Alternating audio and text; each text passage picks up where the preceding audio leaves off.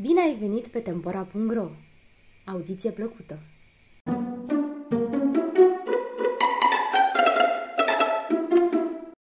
Balada unui greier mic George Topârcean Peste dealuri zgribulite, peste țari înstrânțuite, a venit așa deodată toamna cea întunecată.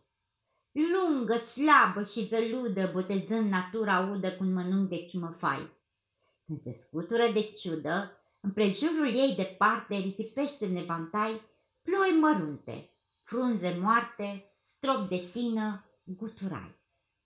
Și cum vine de la munte blestemând și lăcrimând, toți ciulinii de pe vale se pitesc prin văgăuni, iar măceșii de pe câmpuri o întâmpină în cale cu grăbite plecăciuni. Doar pe coastă la urcuș din căsuța lui de humă a ieșit un greieraș, negru, mic, muiat în tuș și pe aripi cu drac cu zdrumă. Cri, cri, cri, toamnă, cri, nu credeam că o să mai vin înainte de Crăciun, că puteam și eu să adun o grăunță cât de mică, ca să nu cer împrumut la vecina mea furnică, fiindcă nu-mi dă niciodată și apoi umple lumea toată că m-am dus și i-am cerut. Dar cuși, zise el cu glas sfârșit, ridicând un picioruș. Dar de cuși s-a isprăvit.